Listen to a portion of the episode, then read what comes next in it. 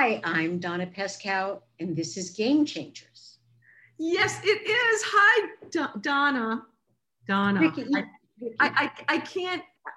I know Hi, this sounds I'm Donna like. Pescow, and this is oh, Game Oh, Changers. look at this. Now it's doubling Yes, it the is. sound. Hi, Do- oh Donna. my God, Donna, Donna. everything that is technically could go crazy here is going crazy. It's my karma with technology. It's Mercury retrograde. Do you believe in any of that stuff? Do you believe Only this- tonight. Huh? tonight I do. I know. Uh, yeah. Well, it's everything that can go wrong, except everything is right because you're here. Well, And you're so sweet. I'm happy to be here. I really am. I've been trying to get you here for a very long time, as you know. Um, I am such a huge fan. And oh, more Oh. than more than a fan, though, I've become I've really come to just love who you are. You're just such an amazing person, and I just love your your. Oh God, I just closed something I shouldn't have closed. All right, I'm going to try to get it so that all the people that would have seen us, that when we were on the other thing, is going to are going to see us now. So Donna, while I'm doing this, you know that I'm COVID crazy, I'm sure, because you've seen some Facebook stuff and, and that the people who watch the show are I'm, I'm right there with you. I'm completely with you. okay. So tell me, what, what has uh, what has COVID been like for you? In, in how has your life changed with COVID? Well, you know, it, I have to say that, um, you know, for the, the first part of it, I, I think everybody was trying to kind of adjust to quarantine and uh, not seeing Right. one another and, and all of that, which, you know, obviously was really weird. For me, um, you know, we're not, my husband, you know, said he's been practicing for this his whole life. Uh, he's not, he's usually trying to get out of social events and uh, Right. 10 or 12 reasons why he doesn't need to go with me. Um, so he, was okay. Uh, but, you know, generally speaking, I think the toughest thing was not really seeing people that you normally see all the time. And, and for us, uh, it was not really seeing our son because he was afraid to visit. And when he would, he Oh, would wear a mask and stay really far away from us. And I, I'm not even sure it was him some of the time. He might have. oh my God. Uh, but were you seeing each other like the whole time? My son and I. Well, Yeah. yeah. No, I mean there were there were there were uh, weeks you know where we didn't uh, just because you know he he just felt it was too dangerous uh, to to really he, he was still working and and uh, he didn't really want to expose us to anything until everybody knew it was okay. Um. But I think, you know, generally speaking, everybody got into this kind of um, routine where you knew pretty much what the day was going to be and who you would see. And so that's when, you know, all of the technology, Zoom, uh, cocktail parties and, and get togethers and what have you, you know, I think that's when all of that really started on um, a major scale. Cocktail parties and, and get togethers and what have you, you know, I think that. I just heard all of what I said. I know because I'm trying to make sure that people are able to get on the show. I'm sorry I'm doing all this stuff. No, I no, just, it's fine. I just want to make sure they're with us and they are now. So, Okay. okay. So, so yeah, so your husband is not the most social animal. So staying home was not a big thing. Um, and how about for you? Because I would imagine that you are social. Are you a social Yeah. person? Yeah. Yeah, I mean, I'm, I am, and I'm not. I mean, I, I, I think I'm probably less than, than a lot of friends of mine who, who are brilliant at, at going to every event and uh, being out there all the time. I, I'm not good at that. I, I, I think that I probably do less than most people. Um, and I don't, I- I don't know. It's just uh, uh, unless it's something I'm involved in, a, a project, or it's with friends that that really uh, are close. Um, you know, I I tend more to you know small groups of people, intimate dinners, whatever, but not big events most of the time, unless it's sort of personally special. And and how? Okay, when when COVID hit, were you in the middle of anything? what, what did you, right before it happened, did you have work pending? Were you in the middle of work? Were you anticipating work? Were you in a, a break? I mean, what was life like right before it happened? Well, um, I wasn't. I actually worked a little during COVID, but but I'll we'll Ah. talk about. But but um, you know, it's funny. I had gone through this thing, and I thought I I need to really get my my act together personally and and physically get into shape and and uh, just generally, you know, do things that this was prior to COVID. So I I Right. you know, was walking a lot, and I I lost a lot of weight, and I decided I'm going to you know change my look and really uh, look better than I have in years and work really hard. And I, I did, you know, I worked really hard to, I lost about 35 pounds and I, um, I All right, wait, stop, stop. How did you do that? How did you um, do I went on, I went on one of these diets that uh, it's high protein, low carbohydrate, uh, somewhat medically supervised. And basically, I think you eat pictures of food most of the time. I know, I know that I was eating things I, I don't really think I ever tasted. Um, but, but it was, How did, okay, very regimented and very and very strict. And um, uh, you know, I was grumpy, but but it worked. Okay, so I'm doing Jenny Craig right now because I can't be left to my own devices. I've tried every diet during COVID. If they say eat this, this, and this, I eat too much of it. I can't be, I cannot be trusted. How did you do it? How, Well, particular, yeah, this this particular diet that I was on is um, you you kind of put your body in a, a situation where you go into what's called ketosis, and so Oh. if you off of it, you know, you start putting weight back on. So basically, it's like really mostly protein, very uh, very little carb, and it's um, it's you know mostly vegetable carbs or or or maybe you know occasionally they'll throw a piece of bread at you, and if you catch it, you can eat it. Um, but uh, you know the thing the thing for me that that I'm like you, you know, I I always said I I uh, my my problem with food generally was a lot of people got into drugs and drinking and and my problem was Sara Lee. You know, I I felt I did a, a 12 step program that had mostly to do with sweets and desserts and you know food uh, was was pretty much what what I would use uh, for celebrating or for being depressed or or just because it was in front of me. Um, yes. you know what? So I had to really kind of readjust all of that. Okay, so you go on this diet and it's mostly protein and, and low carbs and a lot of vegetables. I tried that too.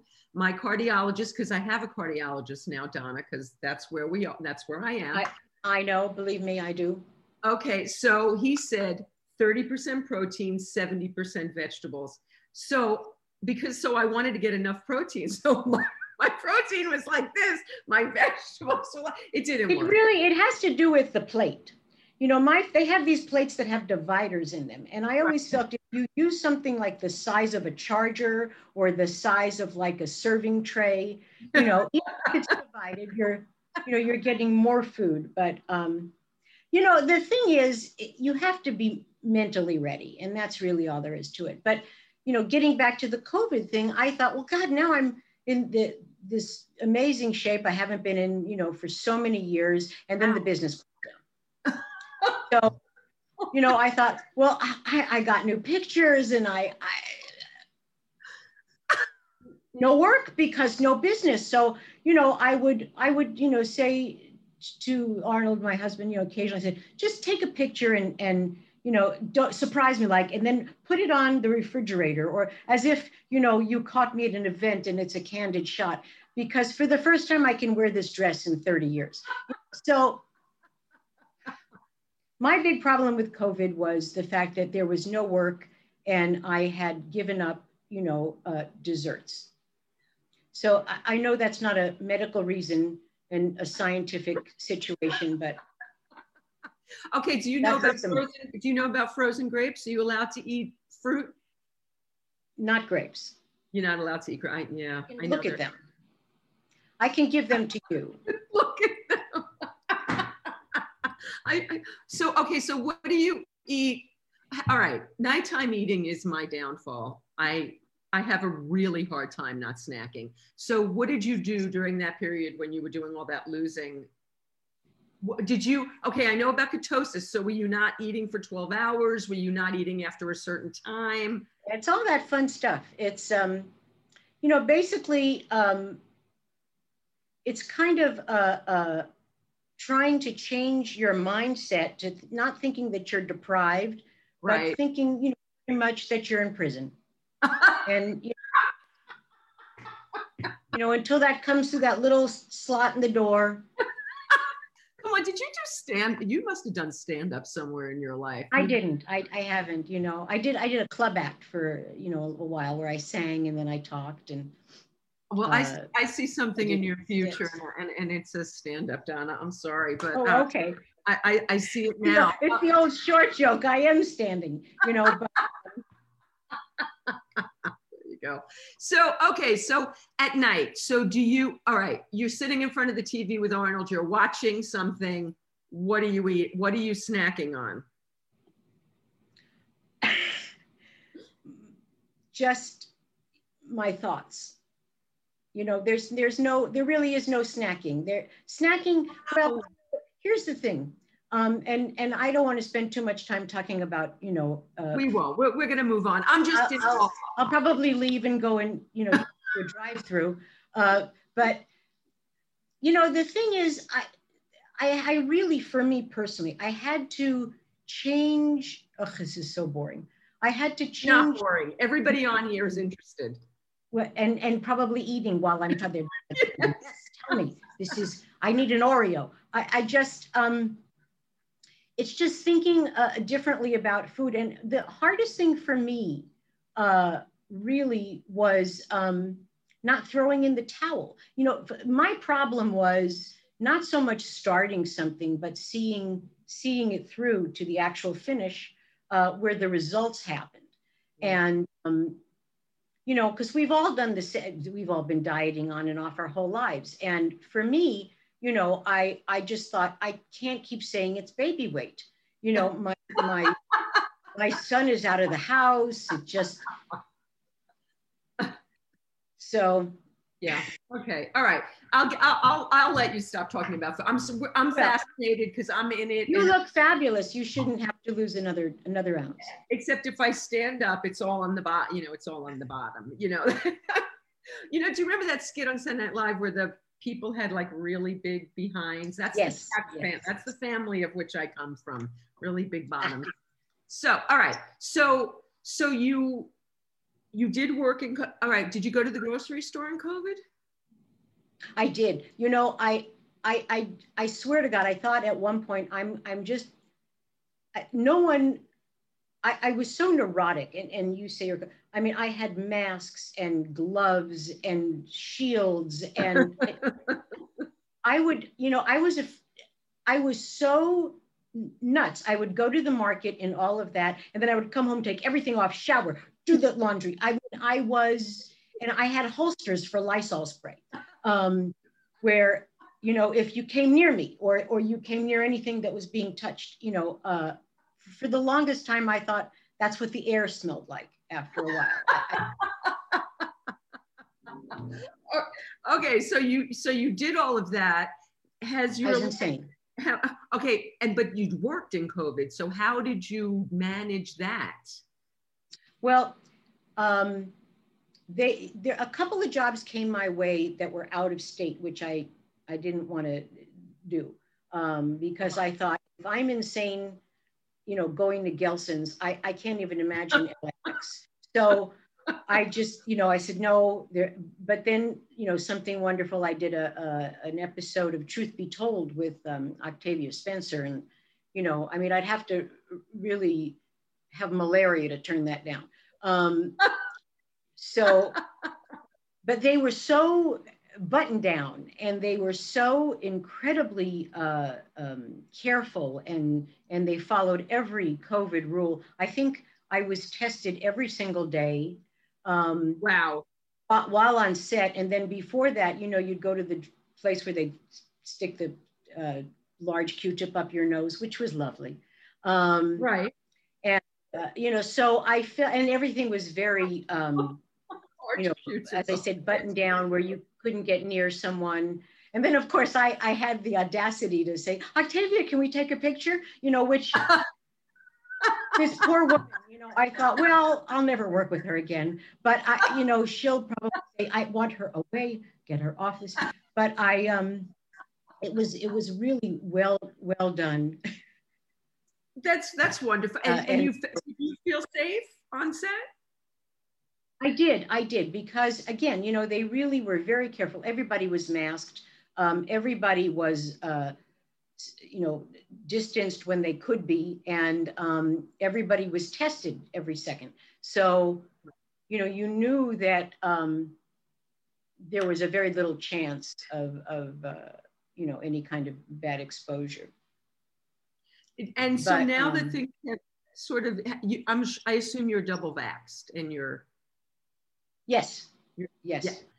So has your life have your has your life with Arnold changed?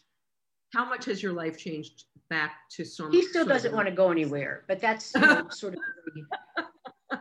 how how is it? You know, it's really funny. We we um we are just now starting to to go back out into the world. I'm still not brave. Well, I'm not brave enough yet to go to an indoor restaurant. We're going to restaurants that still have outdoor areas, yeah. but we are starting to do that. And uh, we went with um, our, our friends uh, Lee Purcell and and and, and her, her partner Bob, Bobby to the uh, Huntington uh, Museum, which was gorgeous and wonderful. And we hadn't seen them for the longest time, and so there was you know this amazing reunion with friends that you are so close with and that you don't get to see and suddenly you're out in the world with them and you feel like there's normalcy and you know it's it's amazing. It really is uh, wonderful to be back you know with some kind of uh, actual real lifestyle you know again. Um, but uh, we haven't we haven't gone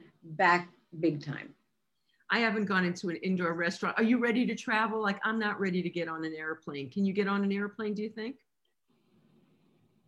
Not yet. Yeah. Soon. Okay. Yeah. Okay, good. All right. So now let's talk about Donna Pescow. Okay. So, Donna, I know you're a girl from Sheepshead Bay, and I spent time on Nostrand Avenue with my friends. And there, there used to be like some coffee shop that we used to go to that I can't remember the name of. It was very famous and uh, but Jane Dubrow, she probably went to school with you at some point. Um, but anyway, so you're a girl in Brooklyn. I assume you're doing high school. You know, you're doing all the high school. You're doing the drama stuff in school, right? Yeah. Well, they they had a. a I went to Sheepshead High School, and they had a a show every year. They used to call it Sing. Yeah. The, the sort of uh, title of of the three the three great was uh, uh, sophomores, juniors, seniors, each, each group, each uh, did their own sort of um, original play with uh, music from whatever they chose and they, they parodied the words and, and sort of rewrote it. And uh, I did that. I loved doing that. And I, I was uh, actually in my senior year, I was Miss Sing. which was really lovely and and and very sweet. And uh, um, but but still you know you think well I, I don't know if I can do a parody song of uh, you know uh, if I were a rich man in an audition but at the same time but it was so much it was so much fun you know it was really it was great. Uh, uh, so did you study voice? Did you study drama? Did you do that when you were young? Before well, American Academy. Before the Academy? Yeah. Uh, no, no, I, I, um, I didn't study before the Academy. No, I did not. I, I went to the Academy right after high school. So How did you get in? What was your, what was your audition for the Academy? Oh, I did audition for the Academy. You know, I, am sure I, I can't remember what I auditioned with, but I'm sure it was um, something that I was completely wrong for. you know, I think I think when you are starting out, you you know, you want to. I wanted to be Blanche Dubois. I wanted to be, you know, some incredible character that you know. Here I was, this 18 year old from Brooklyn who probably had very little understanding of all of it. Um, but I was lucky and I got in. I, it's more than luck, but okay, well, we'll go with that for now. And did you have visions of musicals? Were you, were you, did you study dance in school? Yes, in school. And then I would take dance classes outside of school, but most of my training really happened after high school when I went into um, the academy. And the academy was, um, it's a it's a full curriculum where you you go five days a week, uh, four hours a day, and you have every conceivable um, subject that has to do with the arts. So right. you have dance, and you have movement, and you have drama, you have classical uh, training as well in um, you know Shakespeare and uh, Moliere, you know what, whatever uh, you know they they felt was necessary for you to be well rounded. Right. And you had speech, uh, which was very uh, important to me because they said you can't have a regional accent. And of course, coming from Brooklyn, my my accent, I sounded like a really bad imitation of Barbra Streisand. Um, do your accent still? Well, if I if I went back, you know, if when I'm with people I grew up with, or when I go home, it starts to come back a little bit more. Yeah, you know, more. Yeah, more. leave me, and you know, I want coffee, pizza, water. Yeah. Yeah, yeah, and, yeah. and so a lot of that good stuff. And you know, I uh, occasionally, you know, I will not realize I've. Uh, COVID did that to me a little bit, you know, How's because I was I was only you know talking to to Arnold, and you know, so occasionally I would sort of fall back into not worrying about whether I had a regional accent. so so okay they did that. I went to the university of arizona and they did the same thing for me. They tried to they took they took the bronx out of the girl and all of that. Yeah.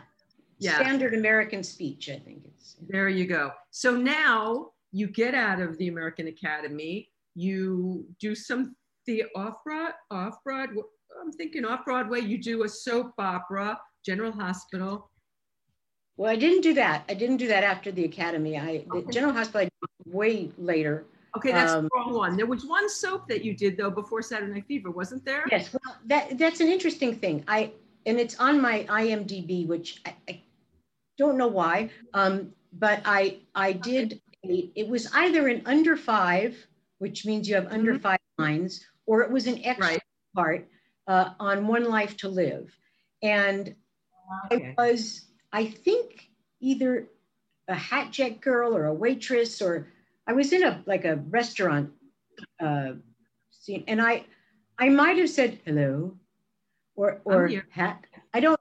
I I can't really remember, but it was not like this role that I had, and um, I I actually did it. Um, after we had finished filming Saturday Night Fever, uh-huh. and there was this oh.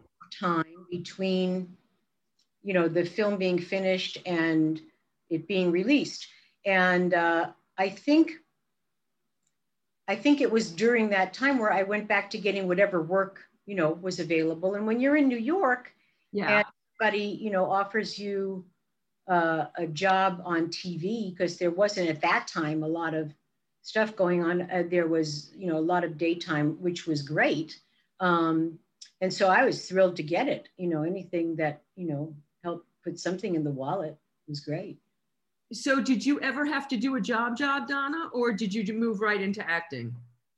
No, I, I think I, I, well, you know, I worked a lot when I was a teenager. You know, I worked at, you know, I worked in a drugstore. I worked uh, as a receptionist, you know, just whatever job you could get to, to kind of, you know, give yourself a better allowance. so, but, um, that, you know, not, not as many job jobs. I think I waitressed once and got fired. Um, did but, your parents support you as did they support your your decision your choice? Yeah i was very very lucky. My my family was very supportive. So i never really had i think i was a hammy kid. So you know it was either that they, they, i don't think it was a big surprise you know when i said that's what i wanted to do. I think they all just sort of rolled their eyes and said well of course Okay, so Saturday Night Fever. So I, I've heard this story, but I want you to tell us. So there were numerous auditions. Yes, I um, I was, as I said, I, I had not. I think it was the first time I'd ever. In fact, I'm sure it was the first time I had ever auditioned for a film, and I had a really smart agent who didn't want to tell me much because she thought I would get too nervous and she was I'm sure I'm sure right. And uh, so originally, oh, and I also didn't. I never got a full script. You know, you, you I got little sides or just excerpts from it. And um, John Avildsen was originally uh, supposed to direct the film. So I had, I think, three auditions with him. Mm-hmm. And a lot of it was sort of disjointed dialogue and pieces of the script, but mostly a, a lot of improvisation, a lot of kind of conversation about the people. And uh, Shirley Rich was a casting director at the time mm-hmm. who uh, was just this incredible, brilliant woman who, when I saw her before I got to the director, you know, you usually audition for the casting people before you are blessed to see the director. Right. Uh, I had just come out of the academy, you know, in a sense, and she said, "Aren't you from Brooklyn?" And I said, "Yes, I am." And I had, I had the standard American speech that I had really learned well, and she said, "You sound like you come from nowhere." And I said, "Well, I'm not supposed to use this accent because I was told I will never work." Well, go home, stay with your family for a while, and then come back and let's do this again. And then I wow.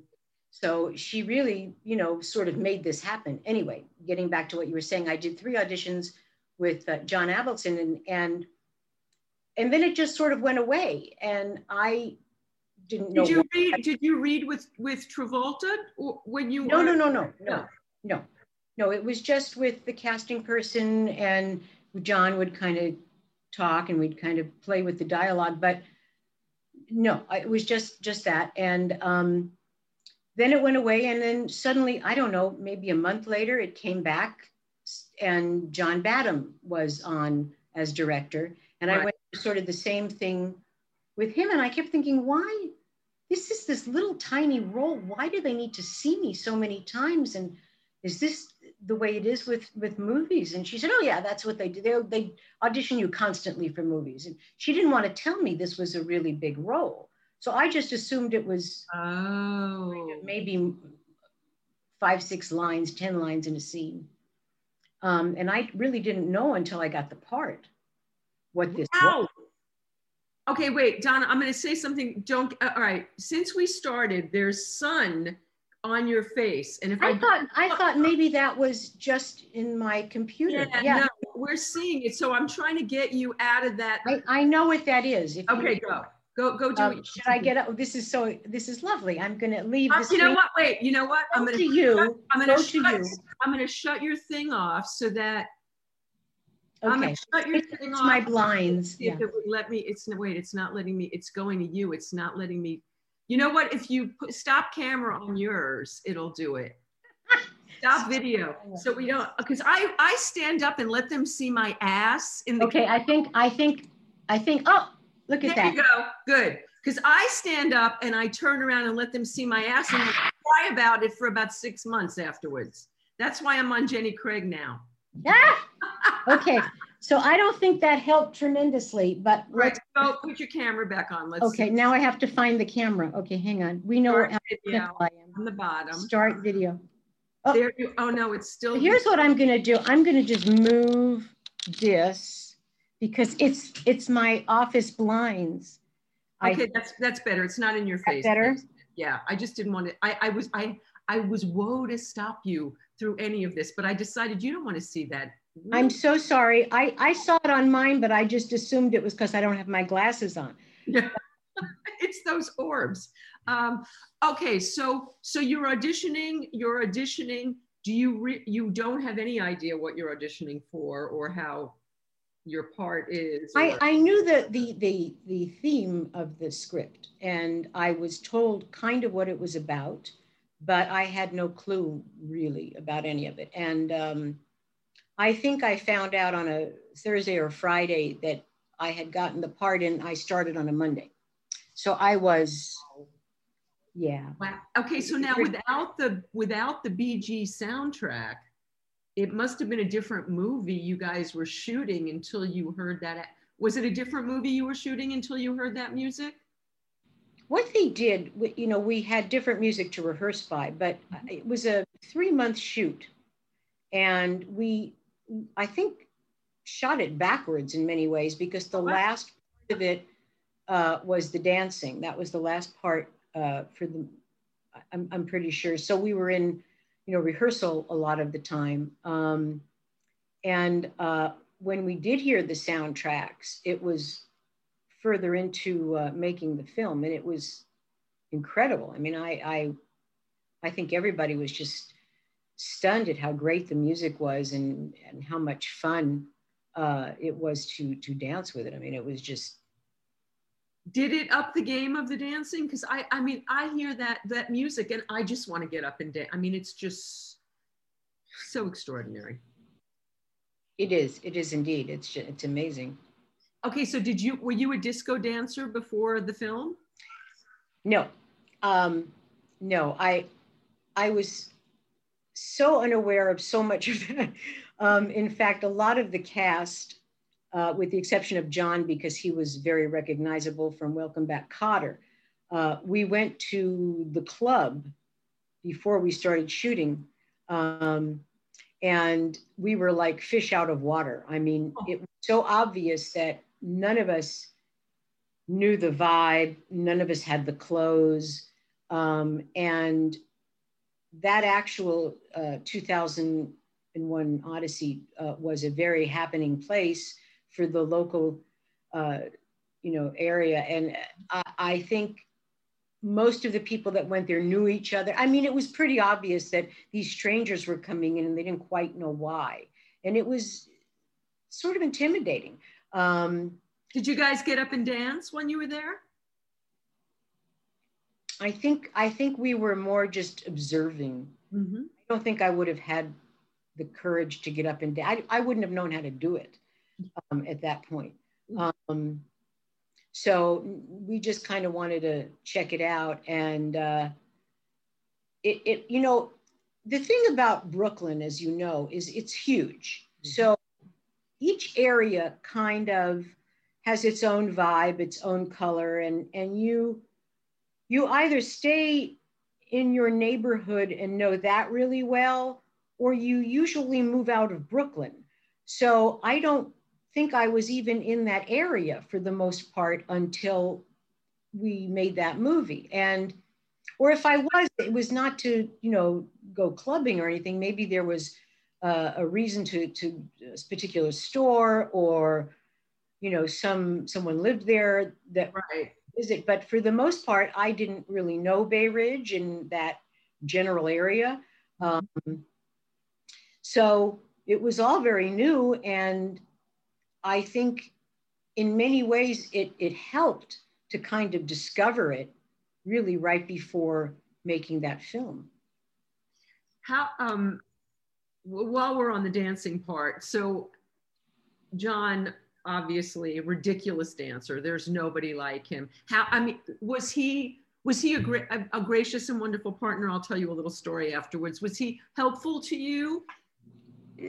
the man is so generous and is so giving. And yes, to, to, answer your question, he was an extraordinary dancer who had um, such a love of, of dancing and of making um, all of it authentic and and and he wanted you to feel just as comfortable and also understood that if these people were supposed to be dancing together for so long, if they were partners, then there had to be a chemistry and there had to be an understanding of the movement and how they would uh, really work with one another. And he wanted that uh, just as much as I did, and, and even more in the sense that, you know, he carried that film and everything had to be very truthful And, uh, but as a person, he also wanted you to have a good time and feel good about what you were doing. And that's who John is. So it was really just a pleasure.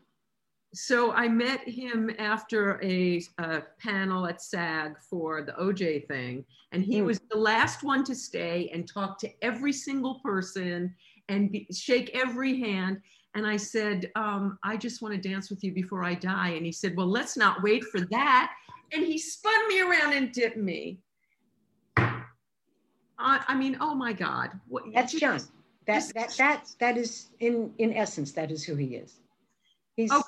So, so you have this relationship with him, but now you have to do all this very difficult stuff with him as well. And I, the breadth of your performance from the dancing and the being that girl that we've all been that's had the crush on the guy that wouldn't give us the time of day i mean your your authenticity in that maybe like no other performance i have ever seen of oh. that kind of situation no i'm serious i'm not blowing smoke.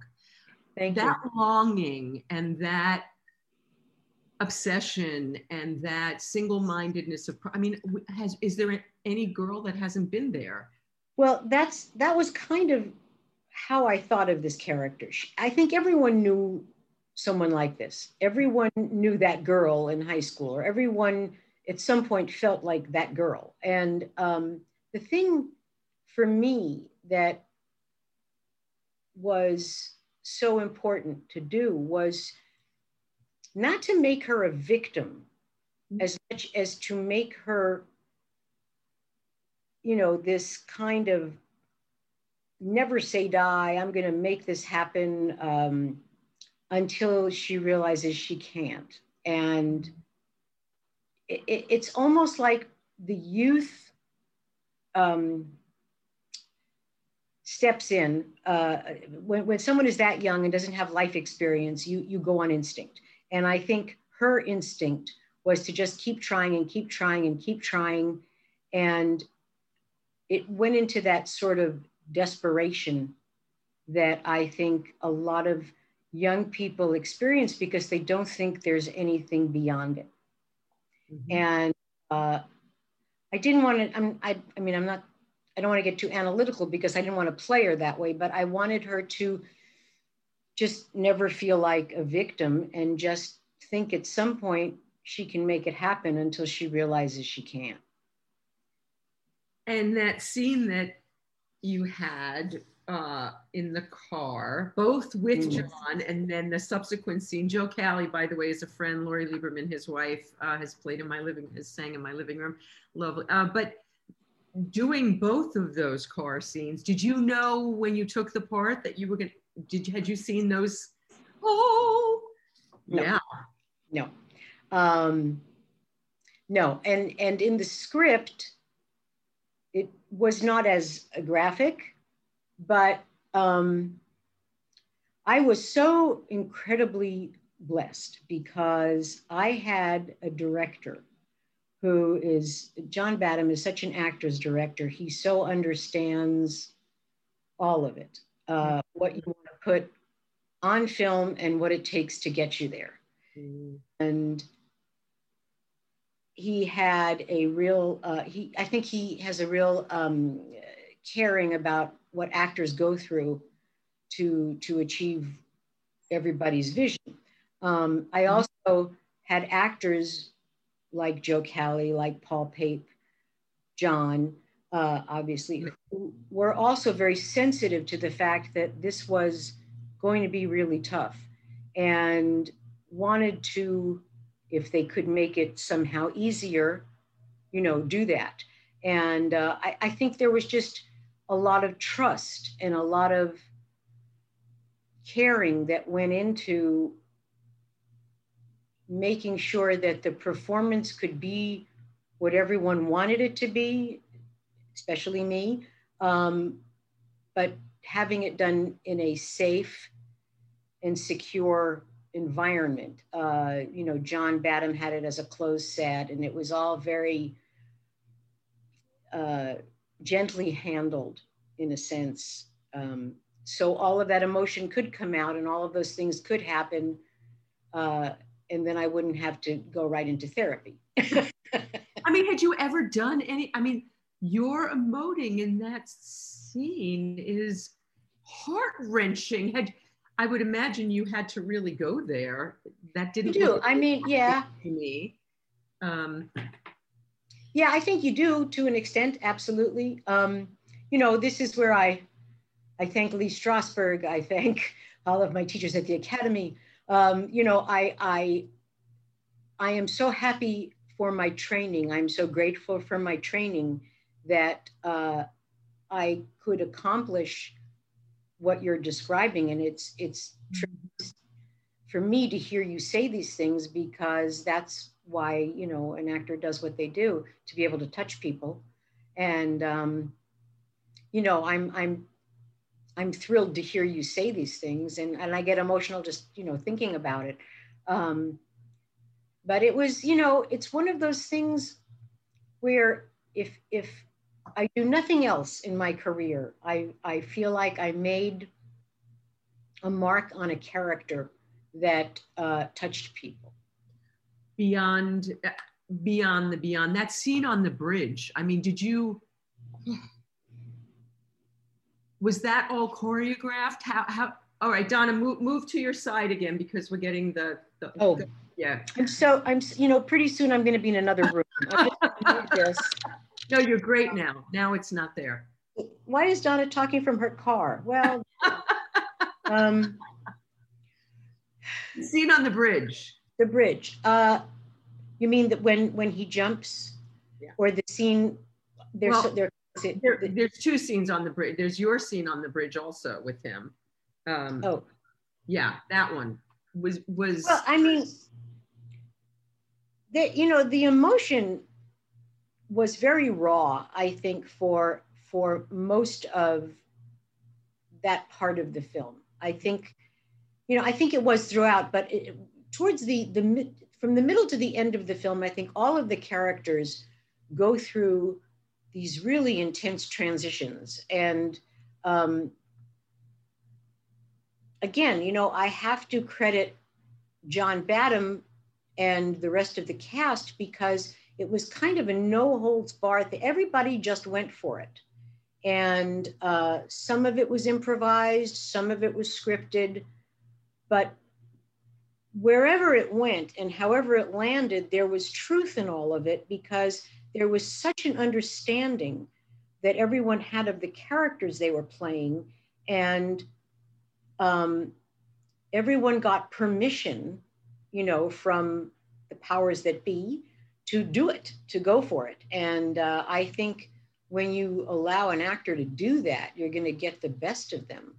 Um, so i think that's why it gelled so well. Everybody had such a, a sense of who they were playing and what they wanted the character to to show and what they they were going through. And um, obviously john badham you know was at the helm and felt that that was where he wanted his vision to go. So it really was a tremendous all for one one for all kind of environment. So he wasn't that in your face? He was kind of letting you do your thing? Yeah.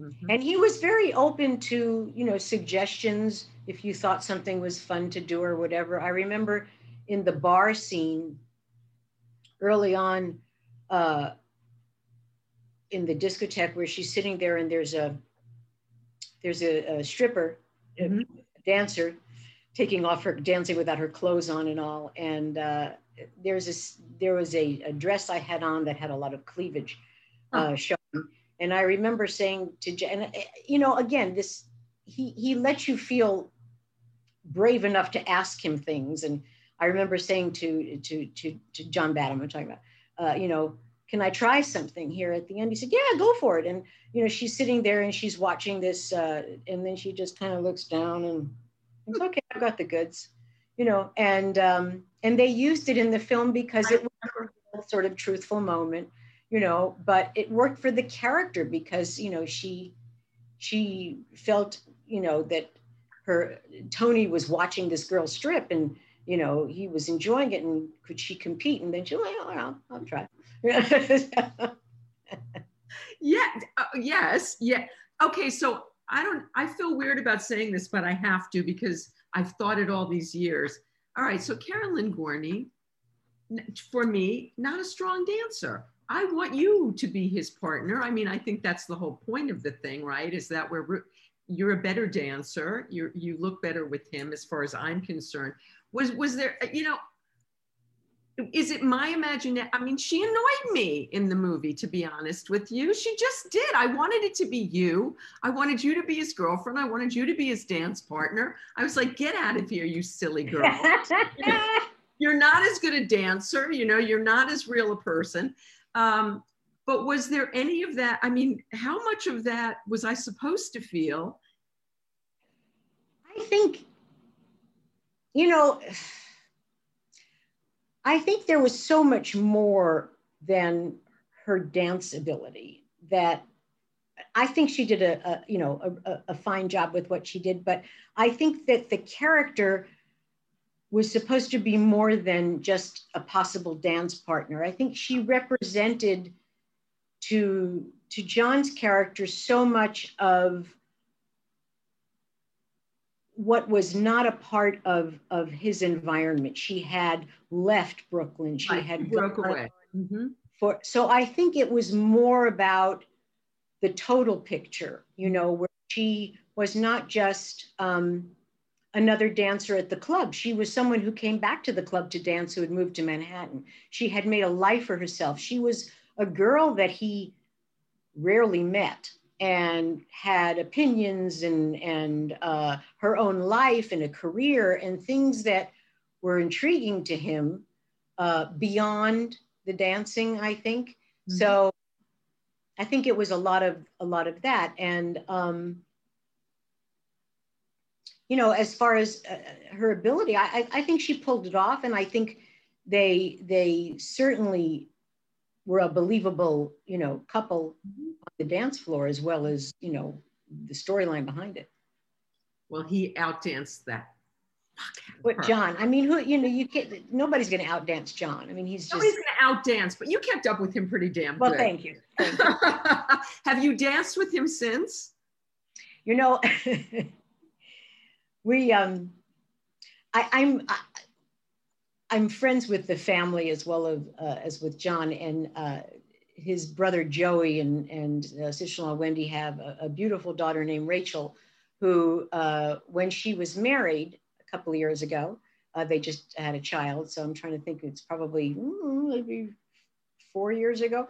Uh, mm-hmm. Um, we were all at the wedding together, and uh, at one point John said, "Come on, let's dance," and I, I was so taken aback, and I said, "What? Well, there's music, let's dance." He says, "What did we do in the movie?" And I thought, 30 years ago, what did we do in the movie? I just had two glasses of wine. I can't shoes, and I, I just. And I, I so wanted to be, you know, together and, you know, oh, fine, wonderful, let's, that.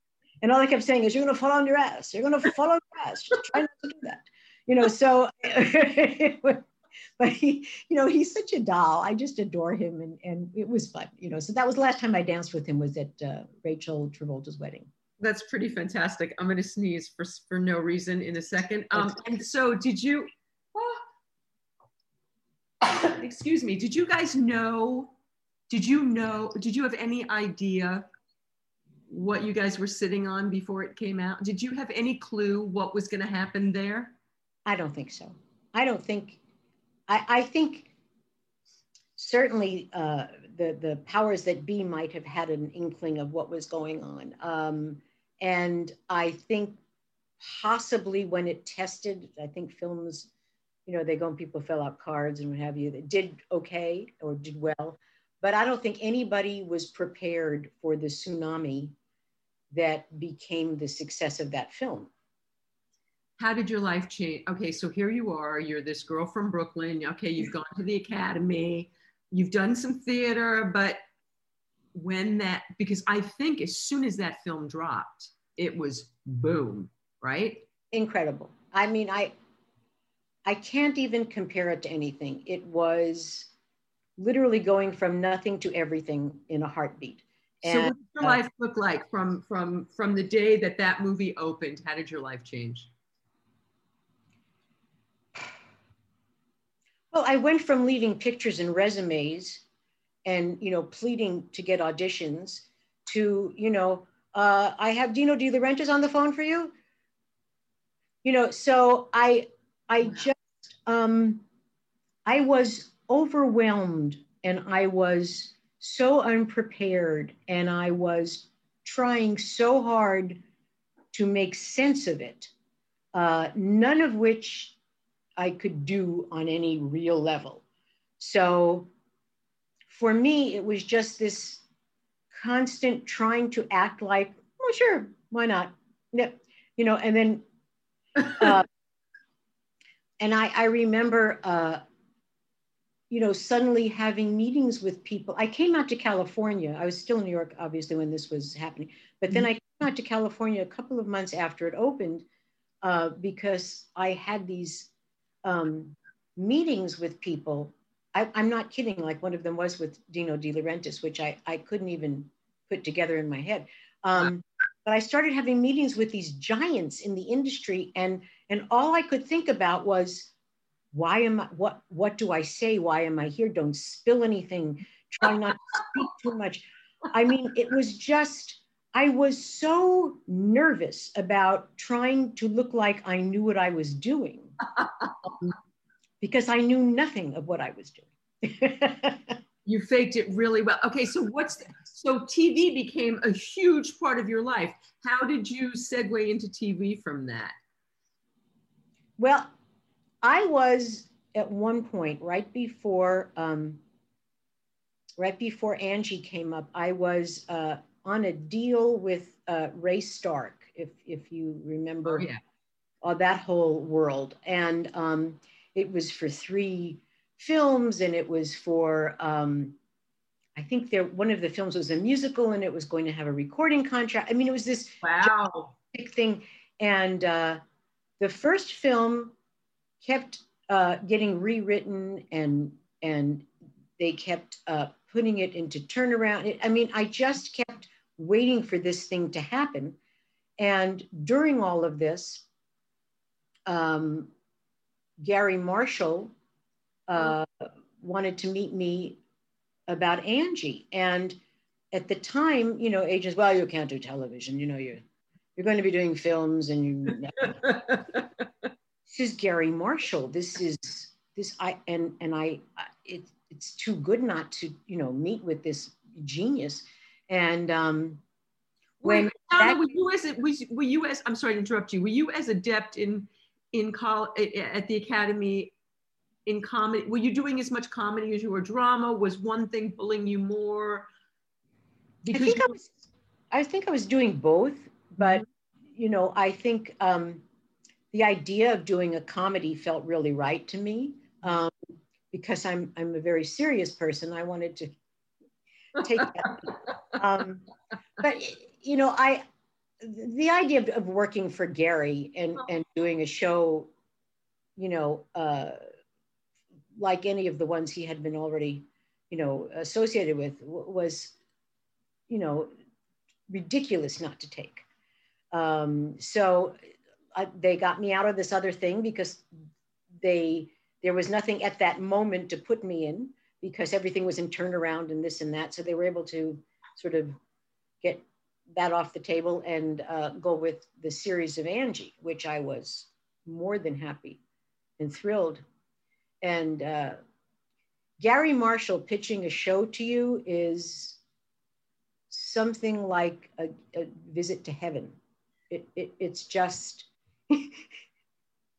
his office was sort of like a combination office, candy store, amusement park and uh, uh, he just um, had this extraordinary energy about him, as you know, where you just you fall in love with him when you meet him. He's just this. He was this incredible spirit, he he was in the living room when he wrote his book, and I got to go to his office, which I'm sure was a different office than you had been in, but it was all filled with memorabilia and toys yeah. and fun things. And a gumball machine and an M&M thing. And I mean, I remember walking into this thinking, I'm, I'm, you know, I'm, I'm in the presence of greatness here. And, and they have a cool office too. This is, uh, you know, amazing. And how was he, how was he as a boss? Um, you know, again, I, this is where I, I, I cannot believe my luck the people that I have been, you know, blessed to work with uh, have been so extraordinary uh, in their talent, in their humanity, in in everything about them. And for Garry, again, you know, like John Badham and and other, you know, they wanted you to do your best work and enjoy what you were doing and believe in what you were doing and um, put all the greatest people together to make that happen. Um, I'm trying to avoid that. Yeah, yeah. whatever that is there. This tells me I need to get curtains and get rid of the blinds if I'm going to continue to do Zoom. Um, so, no, it was extraordinary. And the cast they put together, my gosh, you know, that was Okay, so Debralee Scott, I adored from Mary Hartman, Mary Hartman, Doris Robert. Oh my God, Doris, I oh, and and uh, and Robert Hays at the height of his career, because wasn't this at the same time as Airplane? Didn't no, he did Angie first, and then he did Airplane during the second season of Angie. He was doing both. Oh my God, which was making for him, yeah. Yeah. And I, I read something today that I didn't remember, but they had him dancing to a song from Saturday Night Fever in Airplane. Yes. and the funny story behind that was um, Bob is a really, really dear friend of mine. And um, to this day, we are very close. In fact, he's my son's godfather and I'm his son's godmother. And, Aww. you know, it's, it's really just been a, a friendship of decades. Uh, but during the, the course of that uh, show, when they were doing, he was doing airplane, he said, I'd like you to come to the set. We're going to film this one section. I think you're going to, you know, enjoy. If you can, you know, come by, that would be great. Um, I said, oh, I'd love to do that, you know, and it was that scene. And it, I, I literally had to, I mean, I had to, I think, hold my face because I would have just blown the take. It was so hysterical to watch. And he was on a harness, you know, so they could if you have him do that that dance, I mean, he was so hysterical, which he is anyway. Um, right. And uh, the, but there it was doing a parody of that. And at the same time at Paramount, John was filming Urban Cowboy. Uh-huh. And I mean, aside from I guess what they were doing in Texas, there was some of it done on the lot. And I mm-hmm. said, got to meet him and tell him about this. And so at some point I was able to put the two of them together and I said, tell him about that scene, tell him about that scene. And, and Bob would not tell him. He just said, you know, there's this really funny scene. Yeah, you'll, you'll see it and you'll, you'll get it. But you'll recognize the music. It's, I don't want to really tell you much about it. It's, it's really, it's, it's very funny. And, and they became friends. I mean, it was really just hysterical. That is what, did you, did you get to hang out with the Bee Gees ever? I never met them until after the film. Yeah. So, um, but it, it, boy, that was extraordinary. You know, the the the music was just amazing, and that documentary that was just on recently. Fantastic. The whole story behind it, I didn't know half of that. That was extraordinary. Uh, I saw a picture of you with Andy Gibb from somewhere. Were you? Mm-hmm. No, Andy was doing um, Pirates of Penzance on Broadway. And uh, that was actually a birthday party for Maureen McGovern, and they were doing Pirates uh, together on Broadway, and uh, that's how I met Andy. That was at the party, and um, everybody thought that we were a couple from that picture, but that was from the party. So I have no really cool dish to tell you at all. Did Maureen McGovern do the song for Different Worlds? She did the theme song for Angie. Yeah, so yeah, yeah. she was a good friend. Yeah. Wow. Okay. So how how diff? Okay. So now you're a TV star. So, how is your life different now? You're a TV star versus before. Yeah, uh, well, because first you're a movie star. Oh, oh okay. Um, it's so funny because you know I never. I don't know. I don't think of myself as. um, you know, the thing about doing a series, which is so fantastic, is that it's like um, you get to go to work every single day and, and you get to do this really fabulous material, uh, but you have these banker's hours and you can um, have a life at the same time you can do a sitcom. It's just unbelievable, except, you know, for the night that you film the show, for the most part, you know, you're, you're doing just a normal I mean, it may be a little bit longer, but you know, it's great. So for me, I thought, wow, this is this is a whole other world than doing films because with a film, you know, you pretty much that's your life. And right. it's fine and it's wonderful. And there's certainly, you know, nothing uh, but, you know, day to day great uh, work, thrilling in, you know environment and you know it's it's not there's nothing bad about it but the right. thing that's all you're doing.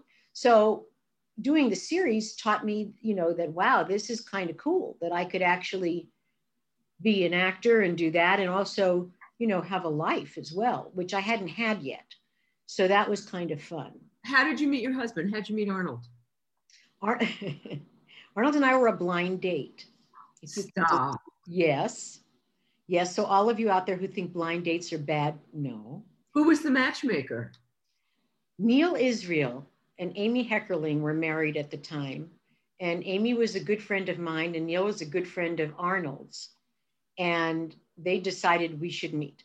And uh, I went kicking and screaming, kind of. Um, but there it is. Love at first sight, or did it was it friendship? No, it was love at first sight, which really oh me off big time because um, I didn't like not being in control of everything. So that's very hard to tell, isn't it? That I like that. Um, but uh, yeah, it was, and it, we um, we went to a place uh, that I thought, you know, he said, well, we we you know talked on the phone, and I said, well, let's go for a drink. I didn't want to, you know, commit to dinner; it was too long. and uh, he said, okay. And we went to a place that turned out not to have a bar. And um, I made the maitre d' so insane that set up this little table for us so I would just shut up.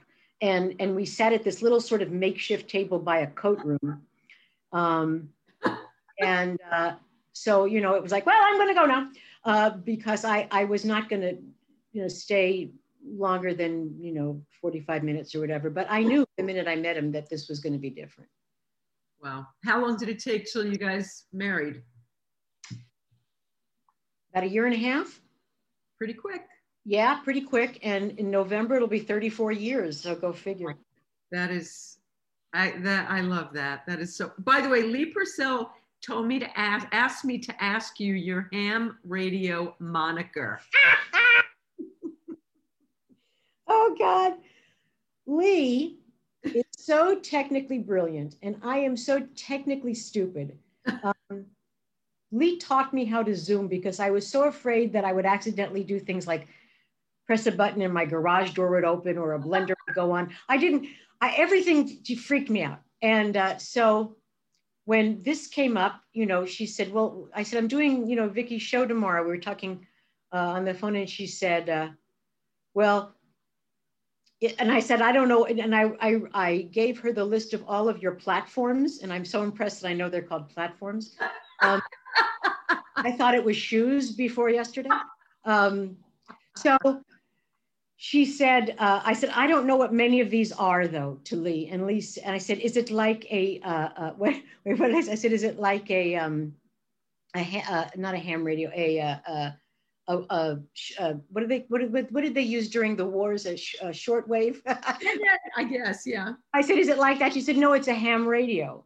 That's what so i i said okay then i should have she said you have to have a moniker. So i said it would be uh, brooklyn short gal. We should have written that in your little in your little Yeah. box there on on, That's on it. Brooklyn Shark Girl. Okay. So, okay. So while we're talking about people, so you did a lot of television. You did a lot of, uh, uh, other than your own shows, which we'll get back to, but Trapper John, you work with Gregory Harrison. And Uh, John Rubinstein, would, John- yeah, it was amazing. Yeah. Um, okay. Uh, Love Boat. Uh, uh, Jim Colucci asked me to ask you about Love Boat because you did it many times. He said you must have enjoyed it because you went back again and again. So, um, anything funny happen on a Love Boat? Any any Gavin memories? Anything special there? Yeah. Well, Gavin, Gavin was just, you know, he he was one of those people that you met him, and in the first five minutes, you thought, "Oh, this is the sweetest man on the face of the earth, and what a heart, and and what a talent, and you know, to me, I looked at him and went, oh my God, it's Murray from Mary Tyler Moore. And, you know, I just, um, uh, he he was always just the most lovely human being, uh, and just wonderful to work with. But that show, you know, I used to go back and forth from New York to LA, and um, those during those years, and uh, it was always, you know, when an offer would come in to do it, I said, oh, of course, you know, it was the people on that show, everyone, Ted, everyone. I mean, they were they couldn't have been more fun to work with and and more lovely. And Aaron Spelling could not have been more wonderful uh, to to work for, and he was always extremely um, lovely and generous, and you know would you know pay well. Uh, so, uh, but but um, the the the funny you you ask about a particular show. Um, James MacArthur, who who was on Hawaii Five O, Jimmy MacArthur, who played. Danno, original Danno. He had a storyline that was so ridiculous that Fred Grandy uh, was on Carson, Johnny Carson's show, and and Johnny Carson said, "Was there ever a storyline that even you felt was a little kind of over the top or out John, there?" watch your, you're going into the light again. Don't go Oh, I'm into the light. go into the light. Um, and and he brought up this particular storyline that that Jimmy and I had done, which we had so much trouble keeping a straight face. Uh, I played a maid with a club foot, and he played a concert piano with rheumatoid arthritis, and he couldn't play anymore. And so, for some reason, he was going to play one more time to get me a new foot. And just, it was so, I was limping around. In my head, I was doing the glass menagerie. I said, Laura, do Laura from the glass menagerie. And there I was limping around with a club foot, and, and he was walking around with these arthritic fingers. And it was so insane that it was sweet. I don't know how else, you know, and um, but I think that somehow they'd make it work. You know, they would have these storylines that were so everywhere, all over the place, but they would, you know, make it work because the. But I remember laughing a lot during that particular one. That sounds fun. All right, so so you also broke ground, which uh, blows my mind as um, uh, someone who is very sensitive to the LGBTQ community. So you were the first gay character on a soap opera. How, how? So okay, all my children. So how? What was that? How was that for you? I had, well, again, you know, this is in in the column of being lucky. This is one of those things. Um, What year was I got a call. Approximately. I'm I'm going to say early '80s Okay. to mid 80s, somewhere in and around then. Um, I got a call saying that they wanted to do this, and um, they it was just a uh, a, a guest star for a period of time um, where they could do the storyline, and uh, I think I I shot that show for maybe five to six weeks, and I could be wrong. And it aired over a longer period of time. Mm-hmm. Uh, it was a storyline with a beginning and a middle and an end.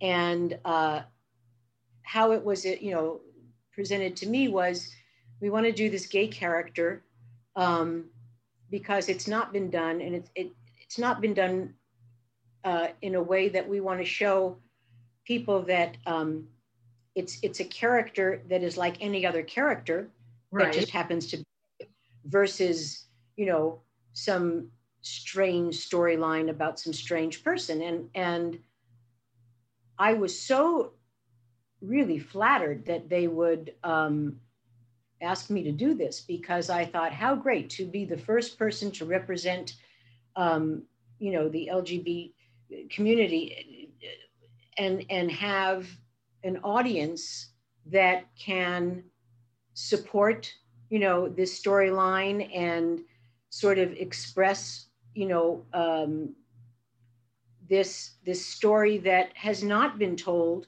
uh, in any way that had been done before on daytime and um, i don't think there were a lot of nighttime shows that had done it either right. Uh, you know basically it was a storyline that now you know would be nothing special but because the character was gay mm-hmm. you know it became this other thing and it was great because i think for people finally were able to you know see themselves in in a character without having to be offended in any way. You know, I I was the mail that came in. I know I'm all over the map with this. No, no, no. I was going to ask you about this. Was there any blowback or? Well, of course, there's most of the most of it was was was very positive. I think, you know, I think the network was uh, careful about how they did it because it was such new territory. So they kept it in a very sort of safe um, storyline where there was there was a there was a, a, character who my character was gay and this character who was straight uh, said i think i'm in love with you and i'd like to have a relationship with you. And she said no i don't think that's the case. I think you're just you know off of finishing a relationship that didn't work and you're looking for something you know from someone to give you you know a life that you think you you won't have otherwise and and that's not what i'm about or what you're about and mm-hmm. uh, and they did it uh, in a way that was i want to say orchestrated to be okay for the audience and yet groundbreaking for uh, the gay community and now it would be looked upon as very tame and kind of not really expressed as well as it could have been, but at the time mm-hmm. was, uh, you know, very brave.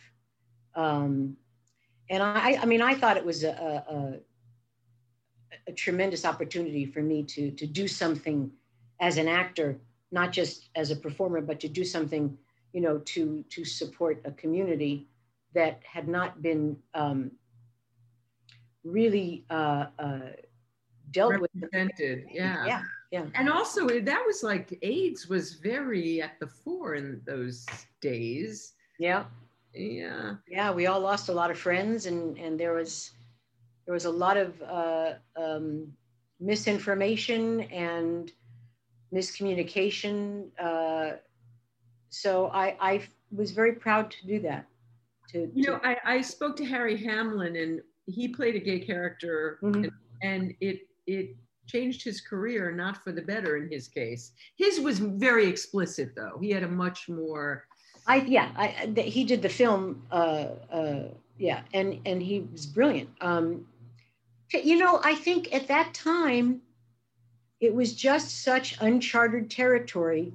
People didn't know what to do, and it was just a lot easier for people that didn't have the scope of the world or or whatever to just put a label on someone or something and um, you know, it's it's very unfortunate that it took this long. Mhm. I think there's still a lot of challenges ahead, Mhm. um, but I think there's been tremendous headway made. Um, and you know, I I just feel if someone can use their voice or their talent to to better the situation and to and to help, I mean, what a gift.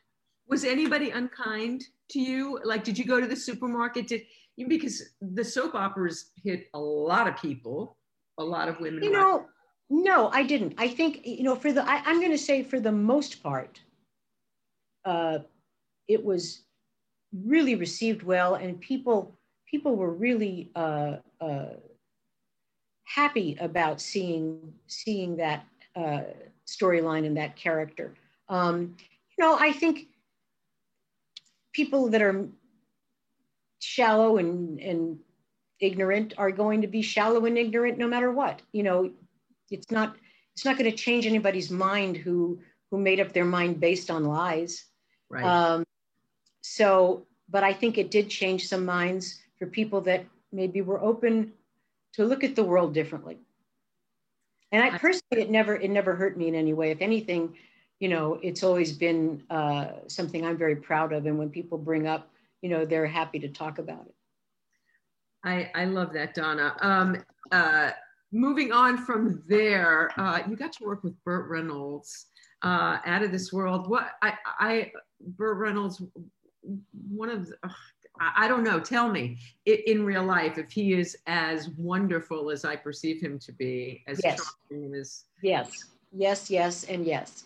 Um, Burt Reynolds is was uh, a superstar, and I I um, I don't think when you meet when you met Burt Reynolds and and just because of of what he had done prior. And you know I think there's a uh, a sense of um, awe, you know, when you meet people like that, even though they are so sweet and can be so down to earth, and and even though you know they they may be volatile in some situations or whatever, you know, because I know he had that part of him. I I didn't see it, I didn't experience that, but um, you know, he he was such a hero to me, and the other part of that for me was that uh, he had this theater in Jupiter, Florida. Um, and everyone would, you know, do a play for Burt at some point. It was just the greatest fun in the world. And he had this beautiful theater and a beautiful school that he had that Charles Nelson Reilly used to run. Uh, he was the director of, and it was a quite a good acting school. And so, you know, there was all of uh, the the theater uh, um, situation with uh, the students and and Burt running. I mean, it was just this incredibly wonderful situation. And so I did a play there uh, with Marilyn McCrew uh, and Marilyn McCrew and a, a play called "A My Name Is Alice," which was a musical. And uh, Arnold, this is my Burt Reynolds connection here with Arnold. Arnold came to see the show and uh, asked me to marry him down there. So we got engaged uh, at Burt Reynolds Theater. And so Burt, I know it was really sweet. At, at one point, he had uh, everyone to the ha- his house and uh, did this incredible toast to uh, Arnold and I about love and about life. And uh, it was just so extraordinary. So I had already had that experience with Burt before I had worked with him on Out of This World. So he was, you know, already sort of family in that sense, and and uh, so incredibly lovely and talented. And Is he as funny as I imagine him to be? Was he funny on the set? Like, was he a prankster and stuff? you know, the thing about the he he did the voiceovers for the character of my husband. Again, a, a you know a storyline that I had married an alien. I don't know if you know the story. the alien was uh, on his planet and I was here, but while he was here, we had a child, and uh, that's me raising this child. And he would talk to the child and to me through this I used to call it a candy dish, but it wasn't. It was some sort of crystal thing. It looked like a candy dish my grandmother would have had in Brooklyn. It was a crystal thing. It used to open up and we'd talk. It was like a, it was a sort of telephone type of thing. Anyway, so uh, that that was that was Burt's part of the show was his voice. He was never on camera. Mm-hmm. Um, I would see him occasionally because I would just you know see him, but um, uh, he was never on set. Okay. You know, so, yeah, yeah. All right. Well, somebody that I'm guessing was on set with you when you did Even Stevens, uh, and and three Emmy nominations. Oh my God, uh, Shia LaBeouf when he was, you know, um, he was a baby. He was 13 years old when we started that show. Okay, so was he's kind of eccentric? Was he eccentric then? Um, I'm going to move so I can. I think. Yeah, well, I'm, I'm seeing that again. I'm, was, I'm, actually. Is that okay? You're seeing it. Are you okay now? You're good now. You're good. Oh, okay, good. Because I was actually almost in your shot. So, um, was Shia eccentric? No, Shia was a child who had so much talent mm. and had so little guidance in his life. Mm that he flew by the seat of his pants uh, in the world. Okay, so I think in many ways, um, this is a, a guy who went from being on a TV show as a really young kid who was impressionable, who was not necessarily parented the way most children are parented mm-hmm. um, and had a lot of difficulty with his father who if you saw honey boy i did yes was pretty um, and so i think you know they talk about post-traumatic stress syndrome and all of that and what that does and i think that's a lot of what shia went through mm. and went to therapy for and has demons that he's still dealing with. Um, but this is a guy who has a wonderful heart, who mm-hmm. has exceptional talent, and I think has to constantly deal with stuff that many people don't. Uh, there's a lot of emotional damage that was done to him. Mm-hmm. And I think he has, unfortunately, uh, acted out because of it, and some his own fault, some maybe not because it's just again the way he was wired. Um, but I have a lot of faith in him. I think he's going to pull it together, mm-hmm. and I, I I love that. He's a kid to me. He's always going to be a kid to me. He's like my other son uh, I, I think he will survive and survive well, and I think he will turn it around. And I, I hope he does because I think whatever he has done that has hurt him or other people can be fixed, should be fixed, and I think he wants it to be fixed. And I think that's the start. Mm-hmm. I agree. Um, so I came across a photograph of you and Uh-oh. Barry Williams that I'm going to assume is from Grease. Is that from Grease? You must have been doing Grease. You must have been. Yes, yes. Yes, and and you can see Belinda Carlisle is in that picture. Yes, yes.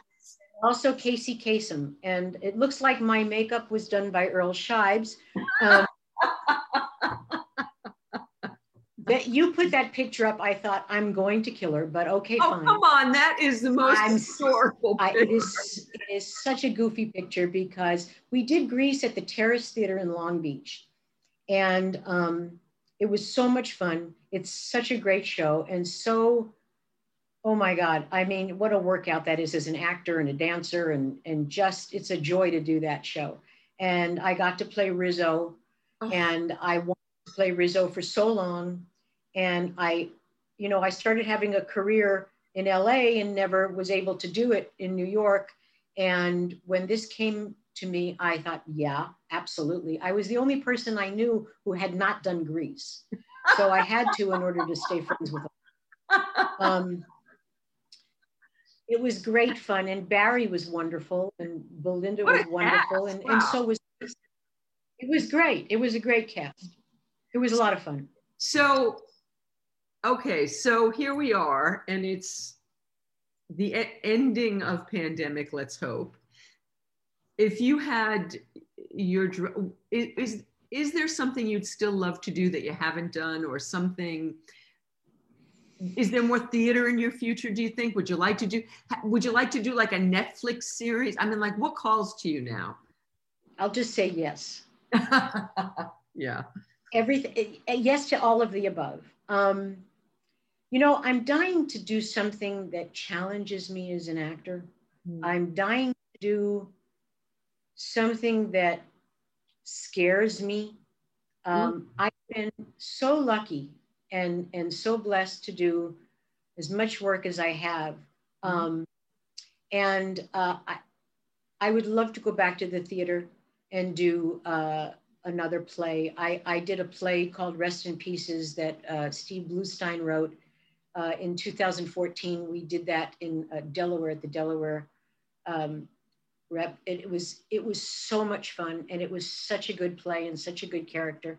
And I had not done a play for so many years. I was so petrified uh, because you can't say, "Can I have another take?" And I mean, but it it it does come back to that was my roots. You know, that's where you start, and and it's still my favorite thing to have that audience and that energy and that incredible. Uh, connection going on. Um, and the spontaneity of it all is just amazing, you know. So I'd love to do another play. Uh, I'd love to do a Netflix series, but you know, I'd love all of the above, as you say. But I'm hoping that there's a character out there that scares the crap out of me that I can get. Grab so, like, because I imagine that Annette was kind of scary to to jump into right? So i'm um, something like that something that challenges you emotionally or something? Yeah but with n- not as high a heel maybe. Donna i adore you and i you are as lovely and as easy as i expected that you'd be. I mean we've never met. We've chatted on the phone for five seconds a couple times but i I've chased you down for years, it feels like. Thank you so much for doing well, that. I have had a, a, great time and thank you so much for having me. And I, I thank everyone who's watching. I mean, it's really been great fun. Well, I look forward to so much more you and hopefully in real life. And have a wonderful rest of your day. And thank you again. And to so you as well. To you as well. Bye bye, everybody.